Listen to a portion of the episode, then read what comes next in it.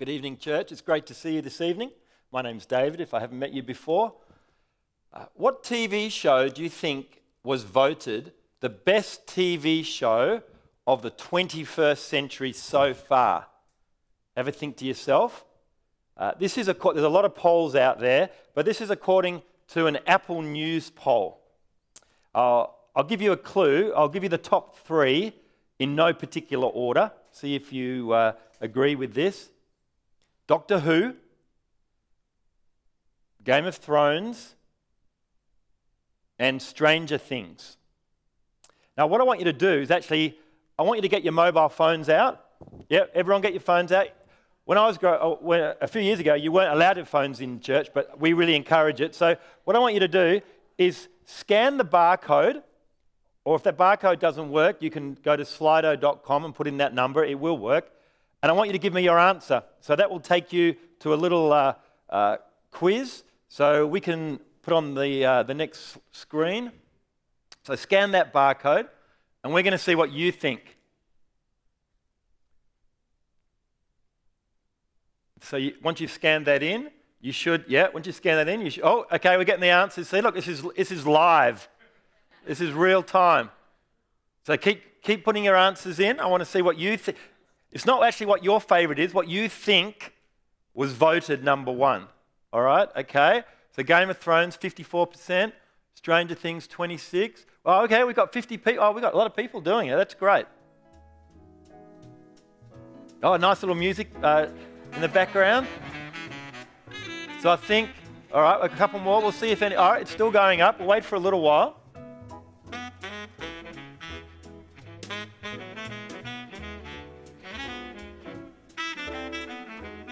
Okay, there's a bit, there's a bit of uh, movement down below, but it does look like Game of Thrones has won. So you thought Game of Thrones was voted number one, and the answer is so we'll just slide that back away. Put my slides back on. Yes, that was the answer Game of Thrones. Now, uh, Game of Thrones. Game of Thrones went for eight seasons and the average uh, audience uh, for the last season per episode was 44 million people per episode. Now, I didn't watch the series, but I did watch uh, an edited version of the eight seasons with all the violence and the sex removed. It went for about five minutes. Uh, it wasn't a bad five minutes, but uh, now the show is about a medieval fantasy world where families compete for control of this iron throne of the seven kingdoms. That's a very cool throne. I'd like one in my office. But uh, why was the show so popular? I think because the storyline was endlessly intriguing. Who is going to sit on the throne and rule all the kingdoms? And just when you thought you knew who it was, what happened? They got killed, didn't they? Yeah. Now, Game of Thrones is fantasy. Did you know that? Yeah, all right. So sorry, sorry if I've spoilt that for anyone. But Game of Thrones is fantasy. But in the Word of God is the true story of the King who is the King of Kings. Amen? The true story. God promises King David that, the King David of Israel, that one of his sons will sit on God's throne, on David's throne, which is God's throne. They will sit on that throne forever. And they will rule not, not only Israel, they will rule all the nations for all time. And every person on the planet will submit to this king. Now, the Jews had certain expectations of who this king would be. But when the king stood right in front of them, they totally missed it. Today, we're looking at part of the Word of God that is key to revealing who this king is. It's the Old Testament chapter that Jesus and his apostles refer to most often. It's that, it's that important. Can anyone tell me what is the Old Testament chapter referred to most often in the New Testament? The answer is Psalm 110. Psalm 110. So it was written a thousand years before Christ was born, and this is the psalm in the original Hebrew. This psalm, as we're going to see, is a cornerstone of Christian theology. It is pivotal in helping us to understand who Christ is. But the key to understanding it is the resurrection. No one could comprehend this psalm for a thousand years until Jesus rose from the dead. Why is Jesus' resurrection the key? And, what do we learn about Christ from this psalm? So that's what we're going to be looking at this evening. Uh, we're taking a break from our uh, series in Romans just during the school holidays, and we'll resume that next week. So I'm going to ask you to stand. We're going to read this psalm, but we're going to read from the English version, if that's okay with you, because my Hebrew is not as good as yours, uh, and uh, I think that might make it easier for us.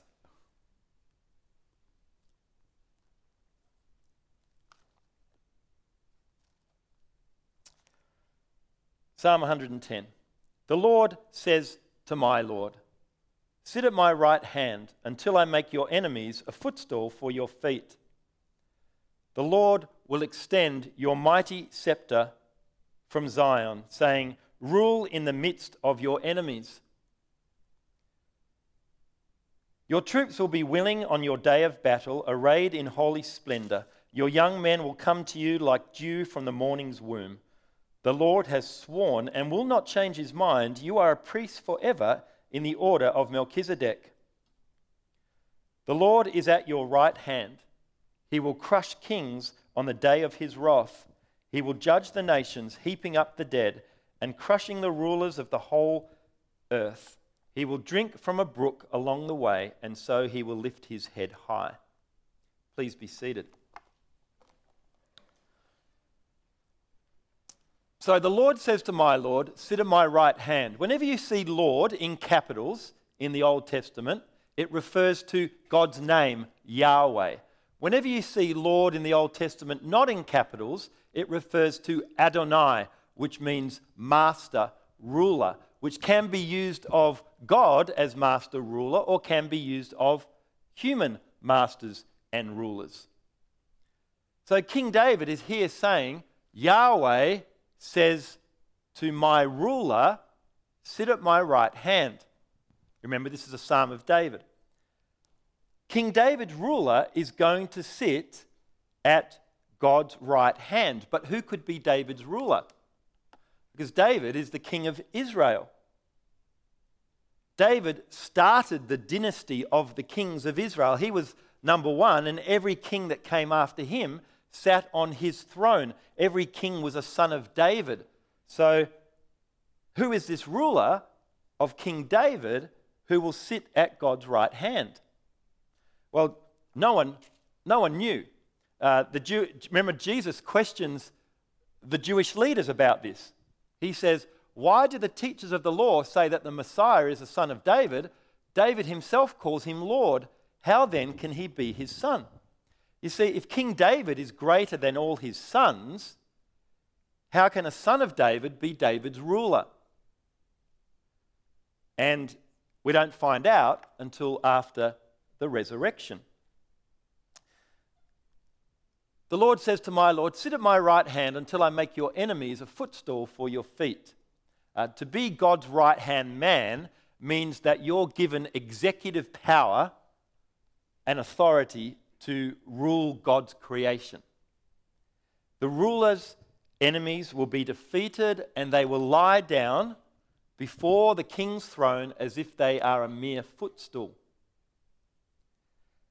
Verse 2 The Lord will extend your mighty scepter from Zion, saying, Rule in the midst of your enemies. So, a scepter is one of those kind of old fashioned staffs with ornaments on it uh, to symbolize uh, for kings and queens that they, are, they have power. Uh, Zion there is the hill that Jerusalem is built on. So the king's rule is going to begin in Jerusalem, but it's going to extend beyond Israel.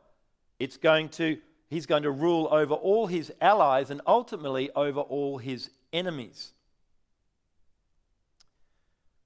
Your troops will be willing on the day of on your day of battle, arrayed in holy garments. That holy garments uh, will have significance a little bit later.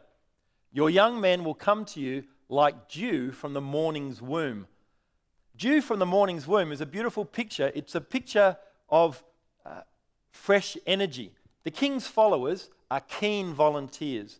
They are not reluctant conscripts, right? Like the Russian troops reluctantly going to fight in the Ukraine for their leader Putin. No, these volunteers are very different. These people have hearts that are fully for the king.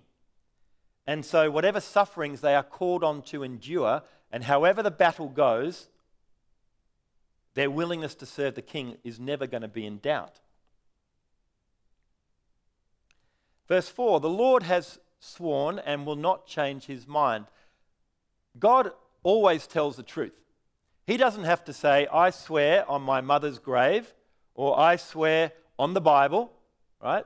God doesn't have to do that to convince you that he's telling the truth because he's always telling the truth. But here, he swears an oath in order to give even more assurance that what he says is going to happen. But they had to wait a thousand years for that to happen. He says, You are a priest forever. A priest in the Old Testament was an intermediary between God and man, as we heard from Pastor Chin.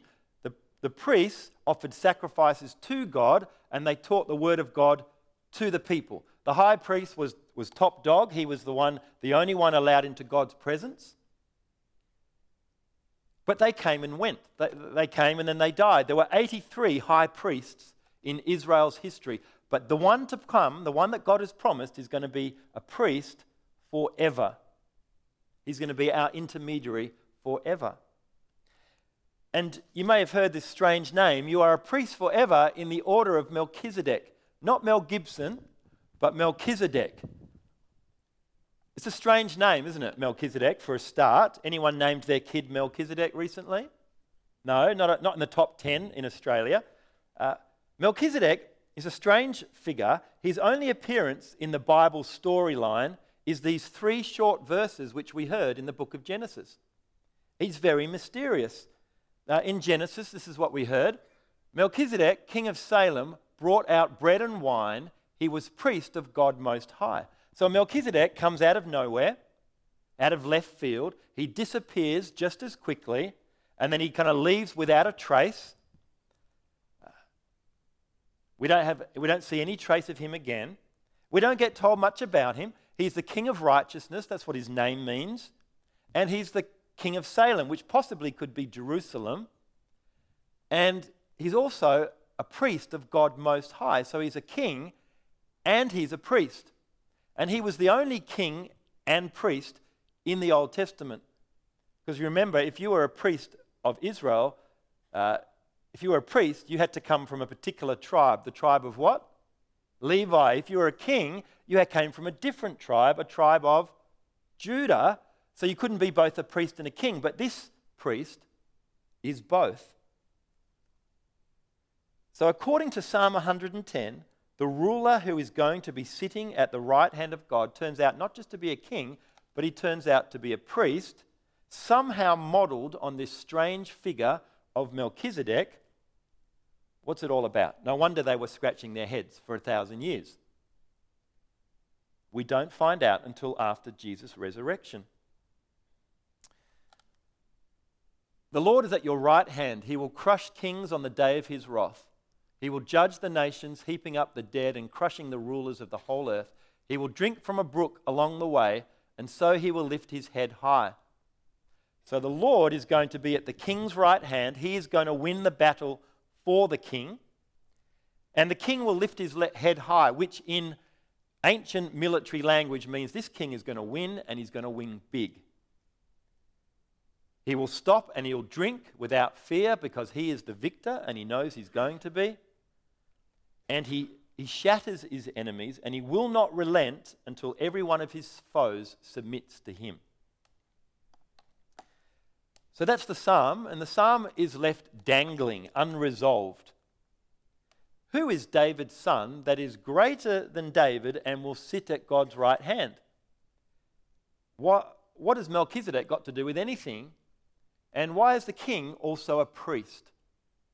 These questions remained unanswered for a, th- a thousand years, and then Jesus rose from the dead, and it all made sense. Let me show you. So, after Jesus' resurrection, uh, the apostle Peter gets up. And he addresses a large crowd, a crowd of about 3,000 at Pentecost, and he says this God has raised this Jesus to life, and we are all witnesses of it. Exalted to the right hand of God, he has received from the Father the promised Holy Spirit and has poured out what you now see and hear.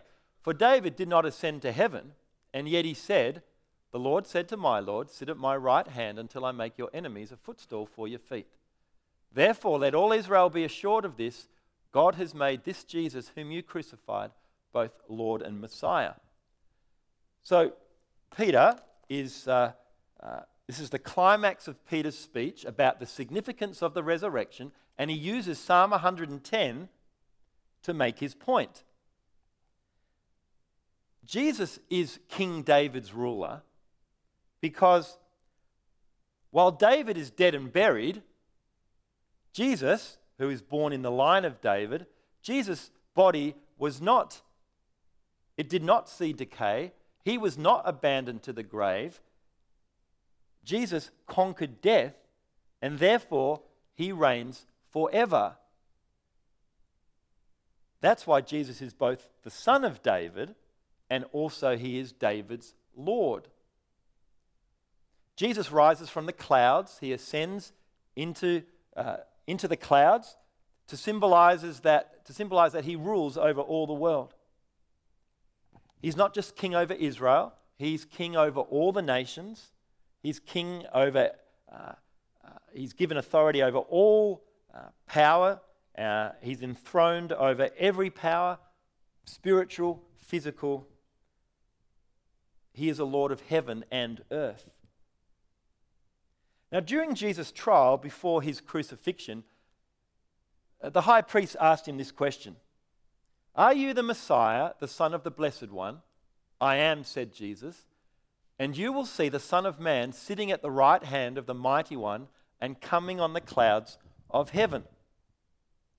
Jesus is saying to the Jewish leaders that he's about to demonstrate that he is David's ruler of Psalm 110, seated at God's right hand, which we know now was happened because of the resurrection, but which the Jewish leaders did not, of course, anticipate. But Jesus is saying more than this, though, isn't he? He's saying he will soon demonstrate that he is this Son of Man who will come on the clouds of heaven, receiving all glory and power. What does he mean? The Son of Man comes from the Old Testament book of Daniel, which we had read earlier, also written hundreds of years before Christ came. Jesus is claiming that he is this Son of Man. Just to remind you, this is what the, uh, the Daniel 7 said. In my vision at night, I looked, and there before me was one like a son of man, coming with the clouds of heaven. He approached the Ancient of Days and was led into his presence. He was given authority, glory, and sovereign power. All nations and peoples of every language worshipped him. His dominion is an everlasting dominion that will not pass away, and his kingdom is one that will never be destroyed. So Jesus is claiming to the Jewish leaders that's him. And the Jewish leaders deemed that he was blaspheming for saying that he, a mere man, would be this figure in Daniel 7. But it becomes a reality three days later after the resurrection. See, Jesus is one like a son of man. He is human, but he also has a heavenly origin and a heavenly destination. And as a result of his resurrection, what does he do? He comes in the clouds to God to sit at God's right hand, and one day he will return in the clouds to judge. Jesus is that king. He is David's ruler, and he is the one that rules. He's the one that's given all authority and all power. Now, as we've seen in Psalm 110, the king also needs to be a priest. Now, why is that? Priests don't have a good name these days. Uh, why does Jesus have to be a priest? Well, for the answer, we turn to the book of Hebrews. That, uh, Hebrews 7:11 says this: If perfection could have been attained through the Levitical priesthood, why was there still need for another priest to come, one in the order of Melchizedek, not in the order of Aaron? Uh, the, the Levitical priesthood, with its endless animal sacrifices, could not make people right with God, right? It couldn't, it couldn't deal with sin, and so there had to be a change in the priesthood. And that's where this strange figure of Melchizedek comes in. Melchizedek is in the scriptures to point to how Jesus can be the priest that we need, how Jesus can be the priest that can get the job done. You'll notice that in the scriptures there's no information given about Melchizedek's birth or his death. And that's deliberate because, in one sense, therefore, the Hebrews, the author of the writer of Hebrews says, Melchizedek is without genealogy, he's without beginning or end of life because it's not actually written there. This is true of Christ in an absolute sense. Christ is without beginning or end. He is God in the flesh. He is the resurrected one, which means he's the intermediary between us and God who can actually get the job done. Uh, he continues, he says, For it is clear that our Lord descended from Judah, and in regard to that tribe, Moses said nothing about priests. And what we have said is even more clear if another priest like Melchizedek appears one who has become a priest not on the basis of a regulation as to his ancestry, but on the basis of the power of an indestructible life. For it is declared, You are a priest forever in the order of Melchizedek. Jesus' life is indestructible, demonstrated by him rising from the dead. And this indestructible life means that Jesus can be our priest. He can his priesthood is eternal. And his priesthood needs to be eternal for us to be saved. The writer goes on, he explains why. He says, because Jesus, because Jesus lives forever, he has a permanent priesthood. Therefore, he is able to save completely those who come to God through him because he always lives to intercede for them. The power of Jesus' indestructible life means that he can endlessly intercede as a priest for us. What does that mean? It means that he is standing in the gap for you and for me. Jesus is praying in heaven the way that he prayed on earth. He's praying that his disciples would persevere. He's praying for you right now, he's praying for me that we would persevere in the faith until the end. He's praying that we would get to the finish line, that you would get to the finish line. He's praying for us that when we're tested, that we would not give up. He's presenting to the Father those spiritual needs that we didn't even know we need it. He's doing that right now for you. He prays for our protection against the enemies and our enemies and dangers that threaten us that you're not even conscious of Jesus is standing in the gap for you right now. Jesus' prayers cover everything that would make sure that you receive the final salvation that Jesus has secured for you through his death and resurrection. And he can do that only because he is our eternal intermediary, he's our eternal priest. Day after day, uh, Every priest stands and performs his religious duties. Again and again, he offers the same sacrifices, which can never take away sins. But when this priest had offered for all time one sacrifice for sins, he sat down at the right hand of God, and since that time, he waits for his enemies to be made his footstool. You see again the echoes of Psalm 110, which weaves its way through all these passages. Jesus did what no priest was ever allowed to do, and what was that? Sit down In the Old Testament tabernacle, where the priests offered their sacrifices, there was actually nowhere to sit. Why? Because the priest's job was never done. It was never finished. It was never completed. There were always sins to be dealt with. There were always animal sacrifices to give. But Jesus sat down in the presence of God because his death and resurrection was a finished work. He had done it. He has clothed us in holy garments, like Psalm 110 says. He paid for sins once and for all. So he sat down. It's Jesus as the priest who has the victory. If you thought who would win out of a king and a priest, you'd probably think the king, right? Who's going to win the battle for us? You'd think, well, the king will do that. But it was the priest who won salvation for us. Jesus is victorious over the enemies of sin and evil, not through the force of his armies, but through his priestly act of offering himself as a sacrifice to God the Father and rising from the dead as his sacrifice is accepted. See, Jesus is not victorious by the sword, he's victorious by his priestly death and resurrection. That's why we need Jesus to be our priest. And Jesus' death and resurrection is the way that Jesus became the king. The death and resurrection of Jesus is his, it's his coronation. The suffering servant became the king as he's exalted to the right hand of God through his resurrection. And Jesus' kingdom has been expanding ever since as the gospel goes across the nations. And when the gospel has reached God's elect, all of God's elect, Jesus will return in the clouds and he will judge the nations, and his enemies will be made a footstool. Adam, the first man, he was given the role of what was it? What was his role? He was given the role of representing God and ruling. Uh, he was like a he mediated the rule of heaven on earth. He was like the prototype priest king. But Adam failed.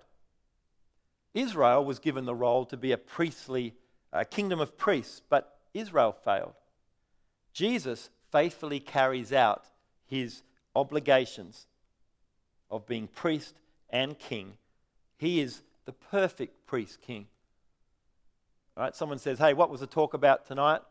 Jesus is my perfect priest king. Psalm 110 talked about it a thousand years before Christ. No one knew what it meant, but after Jesus' resurrection, it became a reality. I want to finish with this verse. Uh, the Apostle Peter says in 1 Peter 2, he says, You, you church, you are a royal priesthood. See those very similar language? Christ has restored to you and me our original calling to be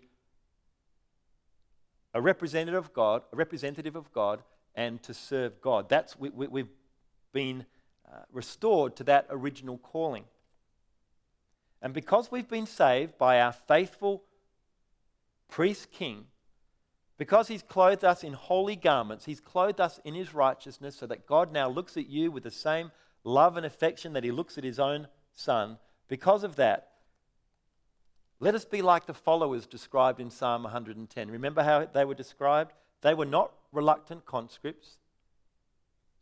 They, they were people whose hearts have been deeply changed by what Christ has done.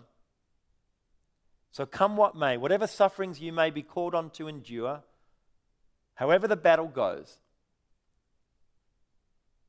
our willingness to serve our King will never be in doubt. That is the only proper response to Jesus, the perfect priest King. Let's pray. Father in heaven, we just marvel at the Bible storyline, which fits together, and all these shadows in the Old Testament become a reality in the New. And uh, some of these stories just seem very strange, but Lord, in the, we see that they all find their fulfillment in the Lord Jesus. And we thank you that He is our perfect priest king. Thank you that He won the victory as priest through His death and resurrection. We know that the risen king is the reigning king. One day He will be the returning king to judge. And Lord, we want to live for you with all that we have. We don't want to be reluctant conscripts. But we want to, we want to serve you with all that we have.